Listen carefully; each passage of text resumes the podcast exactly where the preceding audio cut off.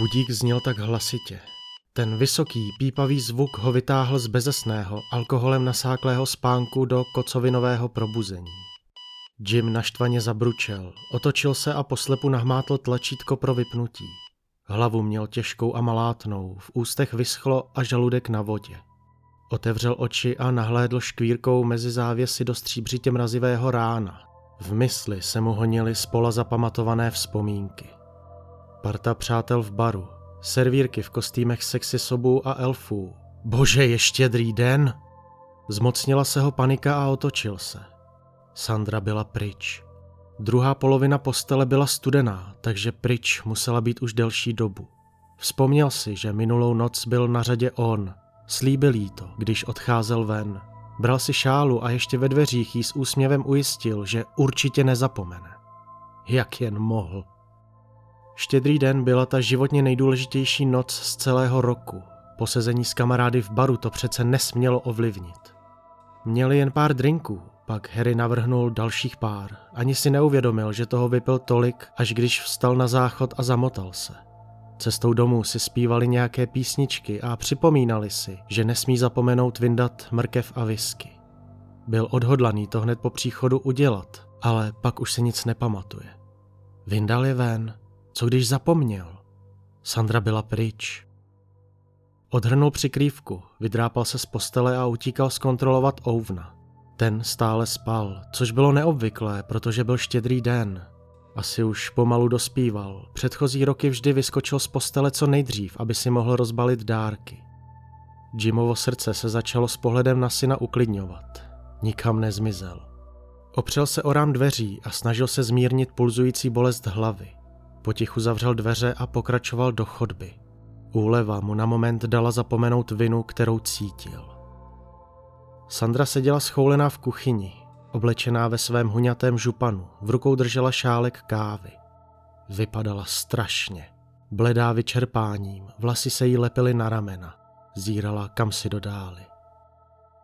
Dobré ráno, zlato, odvážil se promluvit natahující se po konvici s vodou. Veselé Vánoce. Ponurýma, prázdnýma očima se na něj podívala. Veselý Vánoce? To je to, co mi povíš? Omlouvám se, je mi to fakt líto. Zarazil se při nalévání vody. Nervózně přešlápl. Omlouvám se. Zopakovala uraženě a otočila hlavu zpět ke své kávě. Nemáš ani tušení, čím jsem si prošla. Když jsem se zbudila, ty ležel v posteli. Chrápal, na sobě měl oblečení z hospody. Pohlédla na něj vyčítavě a zlostně zároveň. Ještě štěstí, že jsem se šla podívat, jestli jsi udělal to, co slíbil, že uděláš. Ano, řekl pokorně a díval se do země. Cítil se mizerně. Ale ty jsi to neudělal. Ne, více neměl co říct. Pane bože, Jime, jak můžeš být tak nezodpovědnej? Říct, že byl opilý, by nebyla výmluva.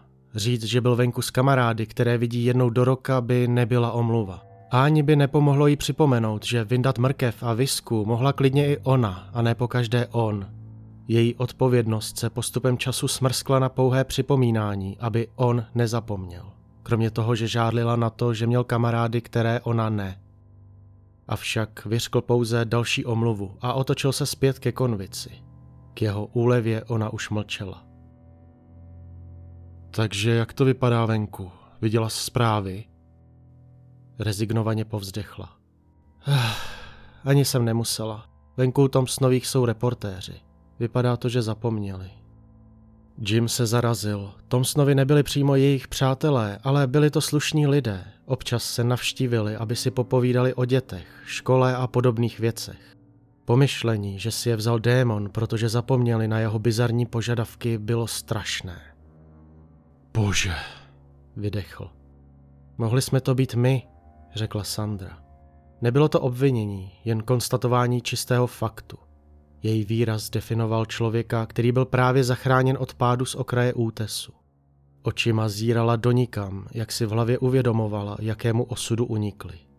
Jim přešel kuchyni a obejmul ji. Pocítil další nával lítosti a studu, když se přitulila a zavzlikala. Chvíli tak nehnutě stáli, než do místnosti vběhl Owen. Nesl sebou dárky, které našel v ponožce u své postele.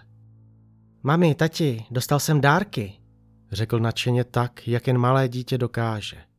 Jim v prvních vteřinách nedokázal přepnout na bezstarostného otce. Už se těšil, až nastane onen čas, kdy nebude muset nic předstírat a zatajovat. Až bude Owen dostatečně starý, prozradí mu, jaké to stvoření zde ve skutečnosti obchází domy na Štědrý den. Stvoření, jehož pravou podstatu rodiče svým dětem tají a vymýšlí si pohádky o hodném dědečkovi rozdávajícím dárky, aby nemuseli své ratolesti seznamovat s krutou a děsivou pravdou. Pohádky, které té noci posílají malé děti brzo do postele a nutí je předstírat spánek. Je drží v bezpečí jejich pokojíčků, i když zaslechnou z domu jakýkoliv šramot. Jindy mu to nedělalo problémy, ale toho rána, kdy byl jen krůček od katastrofy, mohl jen těžko přestat myslet na tu kreaturu, která je navštívila uplynulé noci. Teda, ty jsi musel být ale hodný, konečně promluvila Sandra s předstíraným zájmem. Vezmi je do obýváku, uvidíš, co ti... Nedokázala pokračovat, nedokázala ho jmenovat. Podívala se na Jima, ale Owen s nadšením už odběhl. Jim pokýval hlavou a zhluboka vydechl, když se jeho žena vydala za synem do vedlejší místnosti. O několik minut později už stál u okna a sledoval dav lidí před domem Thompsonových. Novináři tam venku byli nadšení, zatímco policie pečetila okna a dveře páskami. Ambulance nikde nestála. Nebylo třeba. Těla nebyla. Nikdy nebyla. Zprávy se z televize v obývacím pokoji ozývaly tlumeně, ale i přesto slyšel, co se v nich říkalo. Ten horor v kontrastu s radostí jeho syna, jak si rozbaloval dárky pod stromečkem, v něm vyvolával strašné pocity. Přešel do vedlejší místnosti za ostatními. Tati, zeptal se Owen. Jim ho spatřil, jak se zájmem sleduje televizi. Ano, Owene? Proč některý lidi jdou navštívit otce Vánoc a jiný ne? Sandra pohlédla na svého muže a skoro nepostřehnutě zavrtila hlavou. On odvrátil zrak a napadlo ho, zda by toto mohl být ten správný okamžik odhalit mu děsivou pravdu. Ale pokud ne, co měl říct? No víš, začal obezřetně. Pokud lidé nedají ke stromečku mrkev a visku, pak odejdou navštívit otce Vánoc. To se může stát komukoliv. A proč nejdeme my? Chtěl bych ho vidět... Můžeme jít příští Vánoce?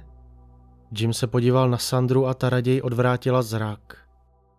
Houvne, my ale nepotřebujeme otce Vánoc navštěvovat. On chodí za námi. Proto včera večer dala maminka ven mrkev a visku. Ukázal na tácek s prázdnou skleničkou na zemi u stromečku. Jim už neměl v plánu ten tácek ani skleničku ještě kdy použít. Ležel tam i malý vycpaný sněhulák. Určitě ho ta kreatura schodila ze stromku, když se svými pařáty natahovala pro mrkev. Jima zamrazilo při tom pomyšlení. A mami, kdy jsi to udělala? Zeptal se Owen, hledící na svou matku přes hromadu potrhaného balícího papíru. Viděla jsi otce Vánoc? Sandra se pousmála, ale její výraz byl spíše křičovitým úšklepkem. Zavrtěla hlavou. Ne, zlatíčko, jen jsem v noci sešla po schodech a položila panák whisky na tácek vedle mrkve, kterou tam dal tvůj tatínek. Jimovi poskočilo srdce. Zíral na ní a přemýšlel, zda to měl být nějaký zvrácený vtip. Další slova svého syna slyšel vzdáleně, nerozuměl jim, Sandra kývala hlavou jeho směrem. Ty jsi nevyndala mrkev, vyprskl konečně a snažil se udržet hlas pod úrovní hysterického křiku. Pohlédla na něj a ve tváři měla výraz nepodobný tomu jeho. Cože? Odvětila ostře. V rychlosti pohlédla na tácek. Oči se jí rozšířily čirým děsem. Jimovi se stáhl žaludek. Zdálo se, že Owen pochopil naléhavost situace a obličej se mu svraštil jak kyselý pomeranč. Začal zhluboka dýchat. Jimovi to najednou vše zapadlo do sebe. Ten plyšový sněhulák musel ze stromečku spadnout už dříve a jeho oranžový nos Sandra v noci zaměnila za mrkev, tak jen přiložila skleničku whisky a šla opět spát. Bože můj, zašeptal, když se z hromady odhozeného balícího papíru ozval hluboký hlas, plný obscénní touhy a nenávisti. Hou, hou, hou, uchychtlo se to.